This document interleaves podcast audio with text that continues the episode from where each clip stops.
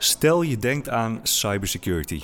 Dan denk je misschien wel aan beperkende, soms vervelende maatregelen die veel tijd en geld kosten. En misschien denk je net zoals ik ook wel aan die flinke informatieoverload aan ontwikkelingen.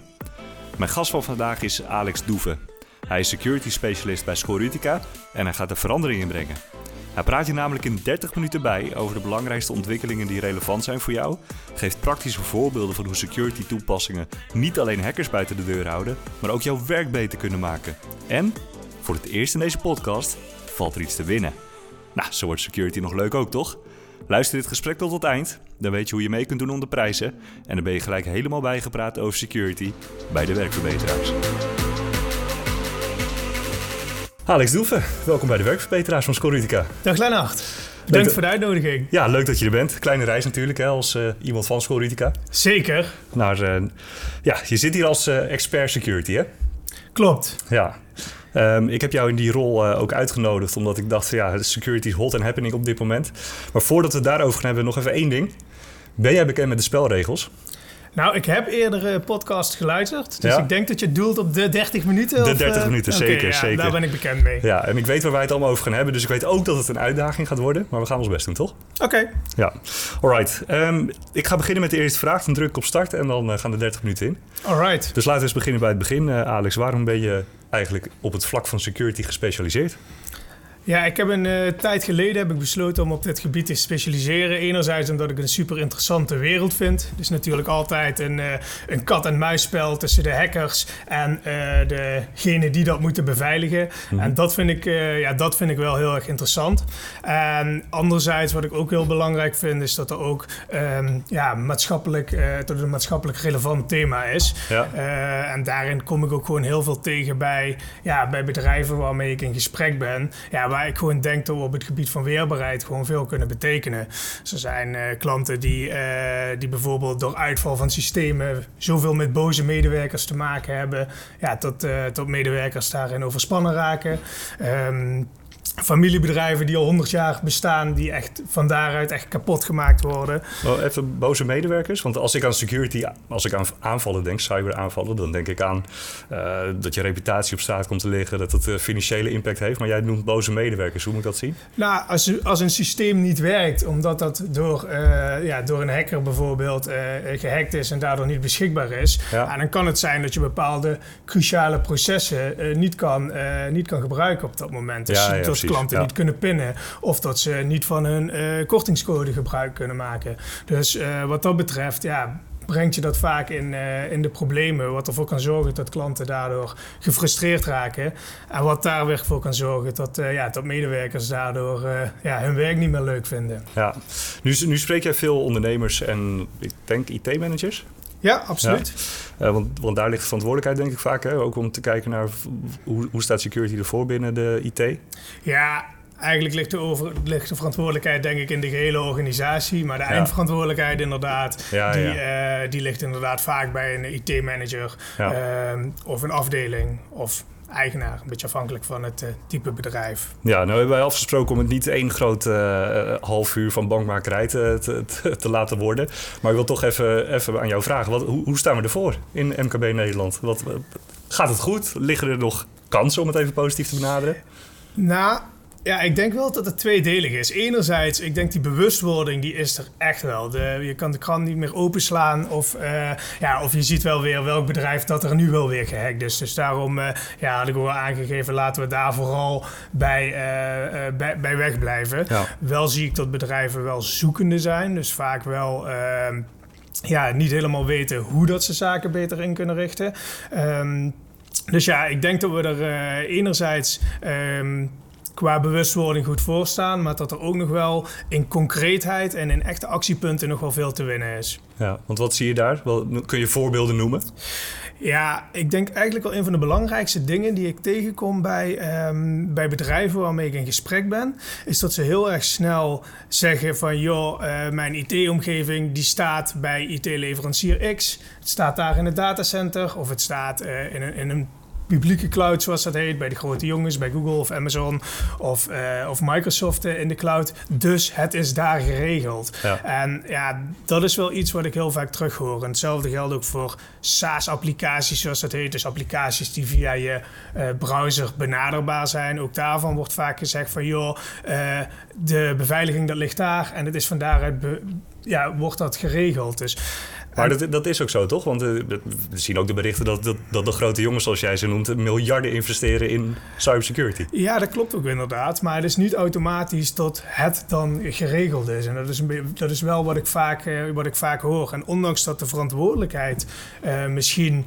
bij een softwarepartij ligt voor de gegevens die daar staan, jij bent wel de dupe op het moment dat het niet werkt. En ja. er zijn dus wel zaken die je daarvoor, ja, dat moet je in ieder geval realiseren. En daar ook de juiste uh, stappen in nemen. Ja. Want wat, wat oké, je, je, je, je zet je data en je hele werkomgeving uh, in, in de public cloud. Uh, je gaat ervan uit dat alles goed is geregeld. Mm -hmm. Maar wat moet je dan zelf nog doen? Wat, waar liggen die kansen? Nou ja, enerzijds moet je zorgen dat, uh, ja, dat je daarin de juiste uh, systemen hebt. Uh, bijvoorbeeld detect- en response systemen die dus zaken onderzoeken en afwijkingen signaleren. en daar ook de juiste acties op, op ondernemen. Of je dat zelf moet doen of dat dat automatisch gebeurt. Het zijn genaamde detect- en response systemen. Die kan je daar bijvoorbeeld voor gebruiken. En ja, Microsoft heeft bijvoorbeeld verschillende defenders ja, die jou daarin kunnen helpen. Die je als next generation antivirus kan gebruiken. Maar die ook de beveiliging van derde cloud applicaties bijvoorbeeld uh, kunnen verzorgen. Ja, dan kan ik me voorstellen dat als je, als je zit te luisteren en uh, je, je, hebt al deze termen nog niet voorbij horen komen, dat het misschien nog ergens een beetje abracadabra is. Maar we gaan later ook nog in, de, in dit gesprek een vertaalslag maken naar wat dat dan in Jippie Janneke taal betekent. Oké. Okay. dat beloof ik bij deze. Oké, okay, top. Want het detect- en response systeem, dan denk je, ja, waar, waar moet ik dan beginnen? Moet ik dan gaan googlen detect- en response systeem kopen? Wat, hoe zit dat? Daar gaan we het zo meteen over hebben. Um, ook is het zo dat je soms wel door de security bomen het bos niet meer ziet. Kun jij ons, ons eens meenemen in een aantal ontwikkelingen die je in dat hele landschap ziet, waar we eigenlijk echt iets van moeten weten nu? Ja, er zijn uh, best wel wat ontwikkelingen op dit moment. Maar ik denk voor uh, ja, bedrijven in Nederland dat uh, de nieuwe wetgeving, de NIS 2-wetgeving, dat die heel erg belangrijk is en voor veel bedrijven ook relevant is. Ehm, je had de NIS 1, daarin moeten telecom partijen, uh, nutsvoorzieningen, dus uh, voor, uh, voor energie, ziekenhuizen en dergelijke, die moesten daarin vanaf 2016 al aan bepaalde hele strakke standaarden voldoen. Is ook logisch, want die, ja, die bedrijven zijn cruciaal om gewoon van dag tot dag onze, dat zijn gewoon vitale ja. industrieën. Alleen vanaf volgend jaar, vanaf 2023, komt de NIS 2-wetgeving en daarin komen er extra industrieën, die komen daar eigenlijk bij, omdat die ook als vitaal uh, gezien worden. En dan moet je denken aan uh, datacentra, maar ook bedrijven uit de voedselvoorziening en uh, gemeentes bijvoorbeeld. En ja, er wordt gezegd dat het ongeveer 4000 bedrijven zullen zijn die dat, die dat treft. 4000? Ja, 4000 ja. bedrijven binnen Nederland. Ja. Uh, en die zullen dus ook vanaf uh, begin 2023 daarin aan een heel aantal strakke uh, security eisen moeten voldoen.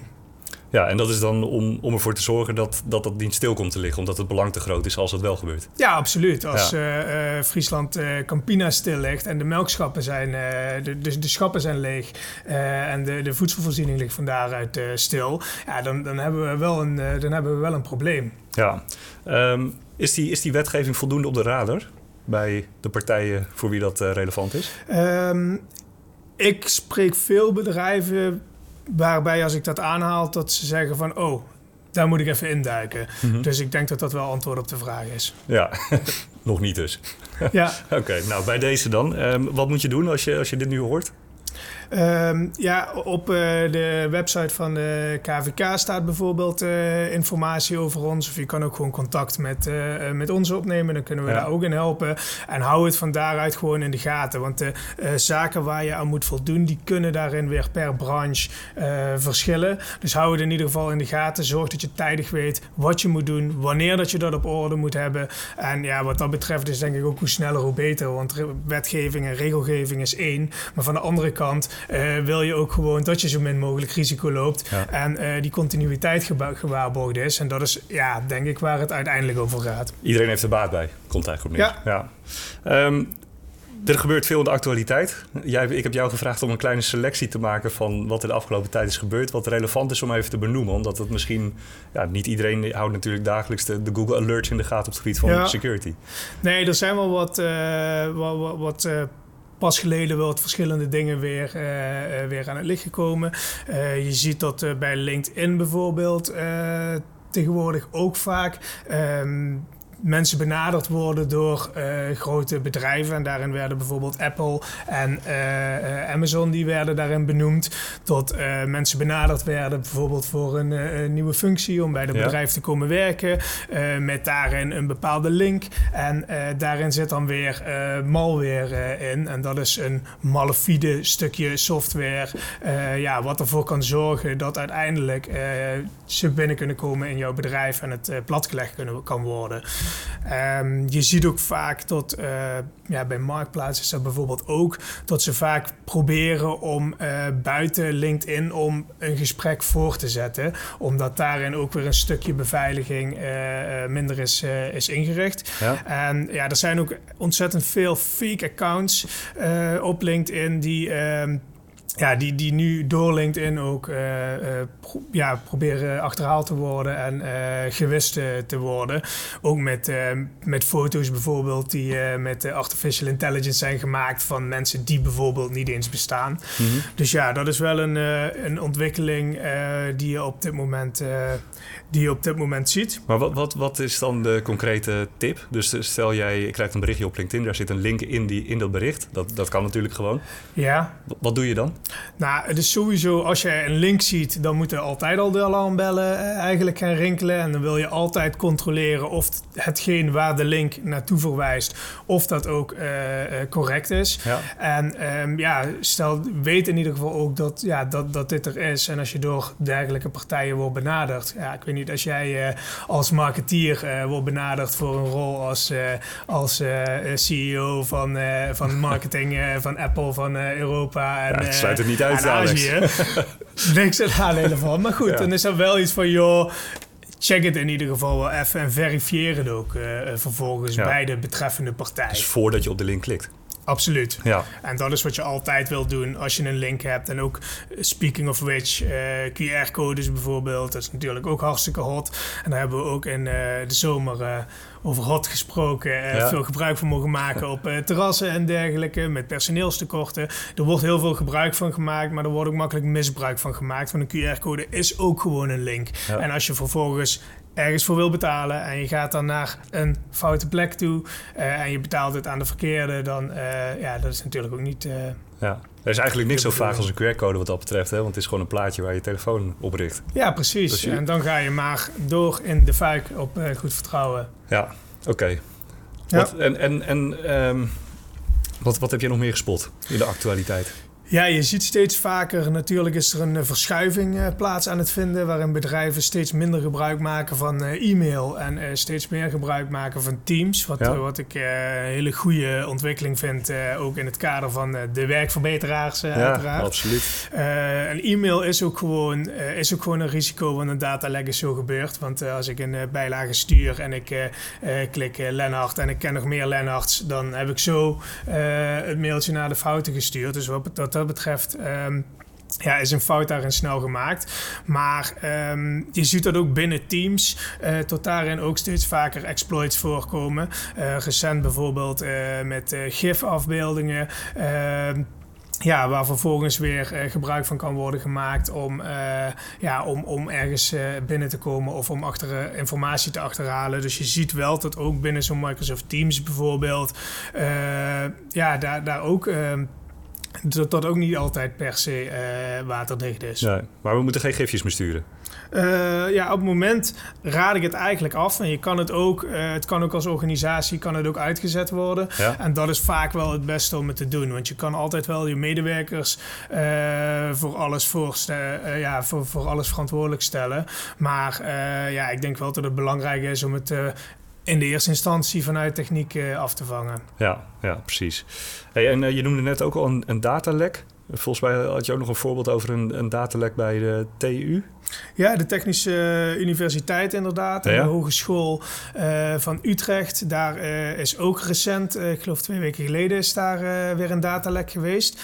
En ehm, daarin zijn ook, ja, zijn ook heel veel gegevens van, van studenten, maar ook foto's van medewerkers, die zijn daarin, daarin gelekt. Ja, wat ik wel interessant vind, want voordat ik, voordat ik wat vaker met jou over deze thema's sprak, dacht ik van ja, als je een mailtje krijgt, helaas onze, onze gegevens zijn gelekt en jouw wachtwoord ligt op straat, dan denk ik ja, vervelend. Ik kijk of ik het kan aanpassen. Maar ja, wat, wat gebeurt er met zo'n zo'n datalek?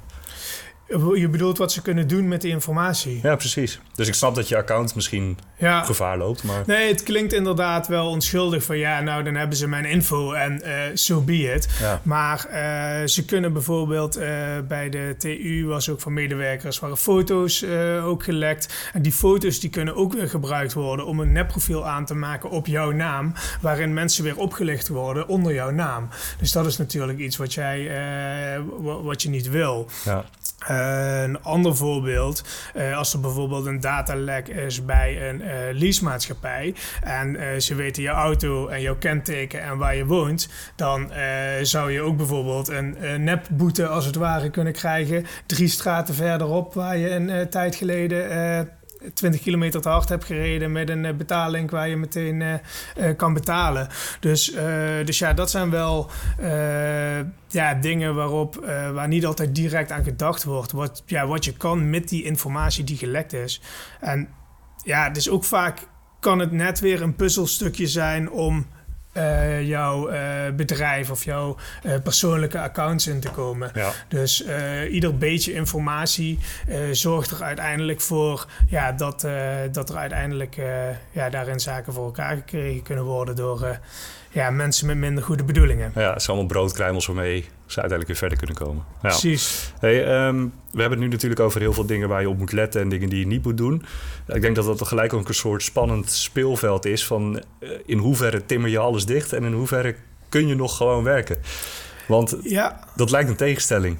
Nee, ja, absoluut. Het is ook echt heel goed dat je het zegt. En ook, uh, ja, daarom vroeg ik me ook inderdaad in het begin al af. Toen je me uitnodigde, denk ja, uh, security versus uh, het werk verbeteren. Ja, Vaak ja. staat dat nogal haaks op elkaar. bijvoorbeeld als je, een, ja, stel ik ben in, in Amsterdam en ik ben daar met mijn fiets. Ik sluit die af. Ik kom terug en ik wil snel wegrijden. Is het fijn als ik hem gewoon openklik en wegrij. Ja. Alleen wordt die ook redelijk makkelijk gesloten. Nou, ik kan er ook tien sloten omheen zetten en uh, een alarm heb je tegenwoordig volgens mij ook, ook op elektrische fietsen erop zetten. En een uh, waakhond uh, ernaast zetten. Maar goed, als ik dan terugkom, dan moet die hond eerst weer terug naar de eigenaar. En die sloten eraf. Ja. Dus wat dat betreft, ja, gaat dat, niet, gaat dat wel ten koste van het, het weer snel onderweg zijn. Dus van daaruit inderdaad ja, eigenlijk wil je uh, optimale uh, beveiliging ja, wil je combineren ja, met minimale beperkingen in de gebruikerservaring. Maar hoe bepaal je dat? Wat, wat, uh, ja, hoeveel sloten je op de fiets, de spreekwoordelijke fiets hangt? Ja, dat is wel een, uh, dat is wel een hele goede vraag. Je maakt eigenlijk binnen security maak je altijd keuzes op basis van risico-inschattingen. Dus hoeveel risico uh, loop ik en wat uh, kost het mij als ik, een, uh, ja, als ik er een dag uitleg of als ik er een week uitleg? Ja, en wat is de nevenschade? dus ja, hoe lang duurt het dan vervolgens om het te herstellen? hoe zit het met imago-schade? En hoe moet ik daarna mijn security inrichten? Omdat heel vaak best wel schrikbarend vaak bedrijven ook nog wel voor een tweede keer gehackt worden. Oké, ja. Dus het is niet zo dat als het één keer gebeurt dat je dan. Uh, nee, ja, abso absoluut niet. Sterker nog, ja, ik, ik kan me vergissen, maar ik geloof dat 33% uh, nog een keer uh, ge gehackt wordt, wat ik recent hoorde. 33%? Ja, nogmaals ik, uh, ik, ik kan me vergissen, maar er is een recent onderzoek op, uh, op geweest. Ja. En ik geloof dat inderdaad rond de een derde uiteindelijk nog een keer uh, daarmee te maken krijgt. Ja, ja dus de, de noodzaak is hoog. Ja, absoluut. Um, zijn, er ook, zijn er ook zaken die het, die het werk makkelijk maken? Want er zit inderdaad bij de werkverbeteraars, zoals je net aangaf, die en, en de security bevorderen en die het werk nog leuker of makkelijker maken. Ja, dat, is, uh, dat, dat brengt dus inderdaad bij het, het, die combinatie tussen wat we net al zeiden. Ja, die sloot op de fiets. Vaak wordt security als een belemmering gezien. Nou, misschien een, een open deur, maar uh, ja, ik weet niet wat jij van wachtwoorden vindt. Ja, ik vind ze verschrikkelijk. Nou, ja, ja idem. Het is, uh, het is gewoon bijna wel het leed van de van de moderne tijd en iedereen die struggelt ermee. Dus wat dat betreft uh, is een van die zaken die het uiteindelijk gewoon voor de gebruikerservaring ook makkelijker moeten kunnen maken. Is dat wij helemaal geen wachtwoorden meer hebben en uh, die ook niet meer hoeven te onthouden. En uh, uiteindelijk ons authenticeren middels iets wat wij hebben, een telefoon of een, een, een, sleutel met een code die wij bij ons hebben. Ja. ja, en iets wat we zijn, dus een vingerafdruk of een, een iris-scan of een gezichts scan. Um, en het is ook nog eens een keer veel veiliger. Dus het is zowel makkelijker als veiliger. Want ook het wachtwoord. Ja, kijk, heel veel phishing ontstaat natuurlijk door, uh, uh, doordat ja, uh, mensen op zoek zijn naar wachtwoorden. Nou ja, mhm. dat stukje, dat is dus al niet meer nodig. En wat ook het geval is, in het verleden werd vaak geroepen door uh, wat de grote organisaties dat uh, 99,9% van de identiteitsfraude te voorkomen is met multifactor authenticatie. Maar je ziet wel uh, dat door eh, man in the middle attacks, zoals dat heet, waarin een nog een term phishing panel, wat in Nederland heel veel wordt gemaakt daar gebruik van wordt gemaakt. Nou, wat is een phishing panel? Het is eigenlijk bijvoorbeeld, je hebt een inlogpagina van Facebook en die wordt gewoon exact nagemaakt. En op het moment dat je naar die kloon van die pagina gaat en je vult daar je gegevens in, je gebruikersnaam en wachtwoord, dan gaat er op een gegeven moment aan de andere kant bij iemand die uh, verkeerde bedoelingen heeft, gaat dan een alarmbel af. En uh, die vult vervolgens die gegevens in de echte uh, Facebook-omgeving in. En die stuurt vervolgens het verzoek van de eh, MFA-code die ingetoetst moet worden weer uh, de andere kant op. Dat moet natuurlijk supersnel gaan. Mm Maar van daaruit kan wel toegang verkregen worden, ondanks uh, multifactor authenticatie. En ja, hetzelfde zie je ook met, met, met, mobiele nummers. Dus je hebt SIM-swapping wat gedaan wordt. Dus dat betekent dat jouw mobiele nummer... Um, eigenlijk als het ware wordt gestolen en over wordt gezet op een andere simkaart. En als je dan vervolgens een wachtwoord en uh, toegang hebt tot die simkaart, ja, dan kan je ook weer MFA daarin uh, omzeilen. En zo zijn er ook recent uh, ja, serieuze hoeveelheden cryptovaluta buitgemaend. Um, nou, het, dus scheelt, ja, scheelt dat het niet zoveel meer waard is, maar dat... Uh, ja, dat is dat inderdaad wel weer een... Uh, dat scheelt, ja. scheelt inderdaad maar, een heleboel. Maar je bent toch geen enkele manier meer veilig, joh. Uh, maar de passwordless, zo heet dat dan, toch de overkoepelende ja. term... dat is dan eigenlijk de way to go. Ja, ik denk dat dat wel de beste manier is. Als je iets combineert, iets wat je hebt met iets wat je bent, ja. dan zijn eigenlijk die voorbeelden die ik net gaf, die zijn dan niet meer van toepassing. Nee. En dan kan je van daaruit, ben je op identiteitsfraudegebied in ieder geval wel een heel stuk veilig. Ja, en er zijn meer zaken die het makkelijk maken voor de gebruiker. Dus je uh, hebt bijvoorbeeld single sign-on. Dat als je dan eenmaal op een veilige manier uh, bent ingelogd, dat je dan wel meteen bij al je uh, gegevens kan. Zodat je niet de hele dag door wachtwoorden in, aan het, in aan het toetsen bent. Ja. En um, ja, je hoeft ook niet altijd aan alle condities te doen. Dus door voorwaardelijke toegang, conditional access heet dat, te gebruiken, kan je op het moment dat je op het juiste apparaat, op het juiste IP-adres uh, wat bekend is zit, kan je de restricties minder maken. Maar als ik een nieuw device heb of in één keer op een, uh, in een ander land ben bijvoorbeeld, ja, tot, al, tot er dan wel meer uh, zaken geverifieerd moeten worden voordat ja, ik... Ja. Dat is, dat is, een stuk techniek wat, dan, wat dat dan doorheeft, toch? Hoe, hoe je ja, dat precies. Instelt. En ja. ook een stuk techniek wat het uiteindelijk voor de gebruiker makkelijker maakt. Ja. En uh, ja, zo moet het niet altijd zijn dat, uh, ja, dat beveiliging zorgt voor belemmering. Nee, nee, precies. Nee, dus we kunnen, al, we kunnen we rel relatief snel weer met de fiets op pad. Ja, absoluut. Ja, ja, als de sloten maar goed zijn ingericht. Zo is het maar net. Ja. Hey, we vliegen door de tijd heen, uh, als gebruikelijk. Dus ik wil, ik wil het even concreet gaan maken met jou. Nou, nou, we zitten natuurlijk uh, midden in Q4. Het is, het is november. We zijn bezig met, met plannen maken, misschien wel voor volgend jaar alweer. Um, ja, als we nou kijken, naar, je hebt het al gehad over detect and response systemen, uh, passwordless, allerlei ontwikkelingen die relevant zijn. Wat is nou dat thema wat hoog op de agenda moet staan en hoe bepaal je dan hoeveel geld je daarin uitgeeft voor, voor het komende jaar of komende jaren?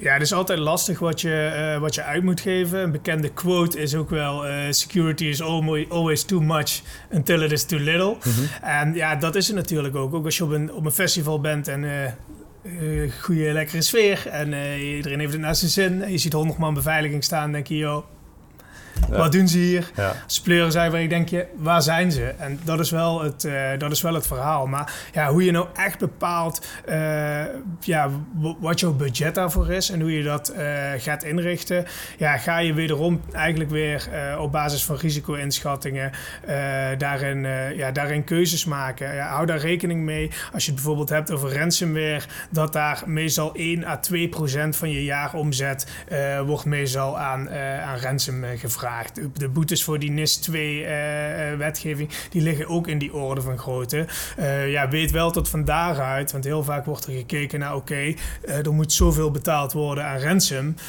Weet wel dat daarna vaak pas een heel groot gedeelte van de schade komt in de vorm van eh, herstelwerkzaamheden, het opnieuw inrichten en eh, zorgen dat iedereen weer, eh, ja, weer op een goede manier aan de slag kan. Ja. Dus ja, dat zijn wel zaken om rekening mee te houden op het moment dat je gaat bepalen van joh, wat moet mijn absolute minimum, eigenlijk mijn standaard zijn van beveiliging binnen mijn bedrijf. Ja, je verdient er geen euro meer door, maar als er, als er, als er stront aan de knikker is, dan, ja, dan is het ook eh, echt te laat. Ja, dat Ja. zeg je goed. Ja, alright. En wat is nou een thema wat hoog op de agenda moet staan?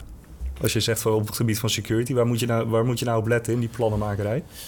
Nou ja, ransomware is wel echt de uitdaging eh, op, op dit moment op, eh, op dat gebied. Dus ja, daar moet het wel op gericht zijn om te zorgen dat, eh, ja, dat je daar gewoon zo goed mogelijk, ja, zo weerbaar mogelijk tegen bent. Ja, dus het gijzelen van je gegevens waar je dan vervolgens weer losgeld voor moet betalen. Ja. Oké. Ehm, nou kan ik me voorstellen dat je denkt van ja, het is, natuurlijk is het relevant en we moeten er iets mee. Maar hoe weet je nou waar als organisatie de verbeterpunten liggen? Hoe weet je hoeveel deuren er openstaan, om het zo maar te zeggen? Ja, dat, eh, dat is een goeie. Je kan daar een aantal zaken kan je daarvoor doen. En het meest ingrijpende is wel een, eh, denk ik, een, een, een pentest om die te doen. Dat betekent dat je echt een ethische hacker inzet die gaat proberen om jouw bedrijf in te komen. En ehm, als dat een hele goede eh, ethische hacker is, wat natuurlijk wel de bedoeling is, dan eh, kan die blootleggen waar jouw kwetsbaarheden zitten en welke ramen en deuren dat niet helemaal eh, lekker op slot zitten, Ja. zeg maar. Dus dat is iets wat je kan doen. Je kan een nulmeting doen, dus echt een onderzoek laten instellen om dat, om dat te bepalen. En voor gebruikers die Microsoft 365 bijvoorbeeld gebruiken, heb je ook een hele mooie tool die heet de Microsoft Secure Score. En daarin zie je eigenlijk een, daar krijg je eigenlijk een score van hoe goed dat jouw beveiliging ingericht is, met daarin ook concrete actiepunten wat je kan doen om daar eh, zaken in te verbeteren en op een hogere score te komen. Ja, dat zijn, dat zijn tools en mensen die je inzet, van misschien wel van buitenaf. Zijn er ook eh, zaken die je bijvoorbeeld bij je mensen kunt checken? Want die je echt gewoon, bij wijze van spreken, na het luisteren van deze podcast... eh, misschien luister je hem in de ochtend, kom je aan op, op de zaak. Eh, Kun je, kun je ook rondvragen eh, in het kader van bewustwording, hoe het ervoor staat? Ja, nou, En welke vragen stel je dan? Ja, nee, letterlijk wat jij... le- letterlijk dat. Vraag gewoon als je morgen bij de koffiemachine staat. Vraag gewoon eens van, joh, wat doe jij als, jij, als je iets ziet wat, wat verdacht is? Als je verdachte activiteit ziet op jouw pc... of als je op een phishing link hebt geklikt... Wat zou je dan doen? Ja. Wat, wat zou jij doen, eh Lennart, als jij eh, denkt dat je gehackt bent? Zou je jouw pc uitzetten of zou je de connectie met internet verbreken? Ehm, nou ja, de internetkabel eruit denk ik toch? Want dat, dat is hoe ze binnenkomen. Ja, dat is inderdaad, eh, dat zeg je goed. En dat is ook echt belangrijk om dat op die manier te doen. Dus ehm, als de PC aan blijft staan, dan kunnen er zaken nog gebruikt worden voor onderzoek. eh, voor wa- wat er nou is gebeurd eh, in het kader van het oplossen Ja. van. Eh, maar als de internetconnectie is verbroken, hackers werken altijd vanaf buitenaf. ja, dan kunnen ze in ieder geval wat dat betreft op jouw PC niks meer. Dus dat is inderdaad the way to go. Maar het, het kan nog wel zo zijn dat je data dan al gegijzeld is, toch? Dus dat, dat Ja, het absoluut. wat dat betreft ja, te laat is. tussen Maar als je. PC nog aan is, dan kan het zijn dat, dat je daardoor net nog onderzoek gedaan kan worden hoe er bepaalde zaken zijn, eh, Ja. zijn gebeurd. Dus eh, ja, die kan je vragen. Duidelijk, dat is wel heel concreet iets wat je eigenlijk gelijk kunt doen. Hey, er ligt hier een boek op tafel, daar gaan we het zo meteen over hebben. Ik heb het in de intro al benoemd, maar niet voordat ik je de volgende vraag heb gesteld als, als afsluiter. Voor de, we hebben nog 2,5 minuut, zie ik. Dus eh, je, kunt hem, je kunt hem snel beantwoorden. Ehm, we hebben het gehad over de, over de tools die je kunt inzetten. Je kunt morgen aan je, aan je collega's of medewerkers vragen hoe, hoe ze met, met gevaren om zouden gaan. Wat zijn nou in jouw ogen drie stappen die je morgen moet zetten om de security goed of beter te regelen? Ja, check direct gewoon of je multifactor authenticatie voor al jouw belangrijke relevante uh, applicaties hebt, uh, hebt ingesteld. Ja, want je hebt het over passwordless als verbetering van multifactor authenticatie, maar multifactor authenticatie is alsnog een goede stap, toch? Ja, absoluut. Je moet altijd via twee stappen verifiëren. Um, en niet dat mensen alleen maar met een, uh, met een wachtwoord uh, bij uh, belangrijke informatie kunnen. Dus check dat. En check ook of al je systemen up-to-date zijn. Updates zijn natuurlijk ook super belangrijk. Want als je nog op een oudere versie draait, dan kan het goed dat daar kwetsbaarheden in zitten die in een nieuwe up-to-date versie zijn opgelost. Ja. En um, ja, hackers weten dat en die kunnen dat weer uh, die kunnen dat gebruiken. Dus die is heel belangrijk. Nog even, even daarop inhakend. Sorry hoor, we zitten kort op de tijd, maar ik wil toch weten. Zie je dat nog veel gebeuren? Dat, dat mensen updates gewoon niet doorvoeren op apparaten? Ja, absoluut. Heel veel. Bij bedrijven. Ja, absoluut. Heel veel. En voordat ik zelf meer uh, in de materie bezig was, drukte ik ook nogal standaard op uh, stel uit op morgen. En ja, tomorrow never comes. Want ja, morgen kan ik weer op die knop drukken. Dus ja, dat is natuurlijk uh, wel iets wat, ja, wat, wat super belangrijk is. En om ook een policy in te hebben als, als bedrijf. Ja. Punt drie? Punt drie is, ja, breng je, breng je kroonjuwelen in kaart. Zorg dat je weet wat de impact is als daar iets mee gebeurt. Wat bedoel je met kroonjuwelen? Ja, de belangrijkste uh, informatie en de belangrijkste uh, zaken voor jouw bedrijf. Ja, dus belangrijke documenten, eventuele patenten en dat soort uh, mm-hmm. zaken. Ja, breng die in kaart en ja, bepaal de impact als daar iets mee gebeurt. En ja, stel van daaruit een, een ondergrens op waar jouw security aan moet voldoen. Ja, duidelijk. Nou, we hebben nog uh, eh, 25 seconden. Oké. Dus uh, we doen het hartstikke goed. En uh, dan moet ik het even hebben over het boek wat jij hebt meegenomen. En als je zit te kijken, dan, dan zie je het ook hier op tafel. Het boek Het is oorlog, maar niemand die het ziet van Huip Modderkolk. Ja, Vertel, klopt. waarom heb je deze meegenomen? Nou ja, ik heb deze sowieso al meegenomen omdat we er graag drie willen gaan verloten onder, onder luisteraars. Ja. Misschien kan jij de procedure nou ja, ik, uh, de, de wekker gaat, maar we gaan dit even afronden. Uh, de procedure in de show notes op Spotify en op uh, Apple Podcasts kun je natuurlijk de beschrijving van deze aflevering openen. En daar staat een link in waarin je gegevens kunt achterlaten om kans te maken op een van de drie boeken, toch? Die we weg gaan geven. Ja. En dan wil ik jou vragen, waarom moet je dit boek willen winnen? Ja, dit is echt een, uh, dus ik vond het zelf een heel gaaf boek. Het leest zich ook wel heel erg lekker weg, bijna als een, uh, bijna als een roman. Maar uh, het legt een aantal dingen heel erg mooi bloot, ja, die op dit moment ook heel erg relevant zijn. Ook bijvoorbeeld in het kader van de oorlogvoering tussen Rusland en Oekraïne. die niet alleen helaas ook wel met tanks en bommen gebeurt, maar die ook digitaal gebeurt. Dus wat dat betreft uh, is er natuurlijk ook al, uh, al iets wat al langer speelt, ook met de annexatie uh, van de Krim. Ja, en wat er eigenlijk gedaan kan worden om uh, een, een, een, maatschappij te ontwrichten of stroomnetten en dergelijke stop te zetten, om van daaruit de echte oorlogsvoering weer te vereenvoudigen. Um, Ander voorbeeld uh, vanuit uh, België heette destijds, tegenwoordig Proximus. Um, ook daar werden, heel, werden eigenlijk bijna alle gesprekken. Er liepen 500 uh, operators um, die gingen over het uh, Belgicom-net heen. En al die gesprekken die zijn jarenlang opgenomen en uitgeschreven om van ja. daaruit te, kunnen achter, te kunnen terug te kunnen zoeken. ja, als er iets gebeurd is door inlichtingendiensten.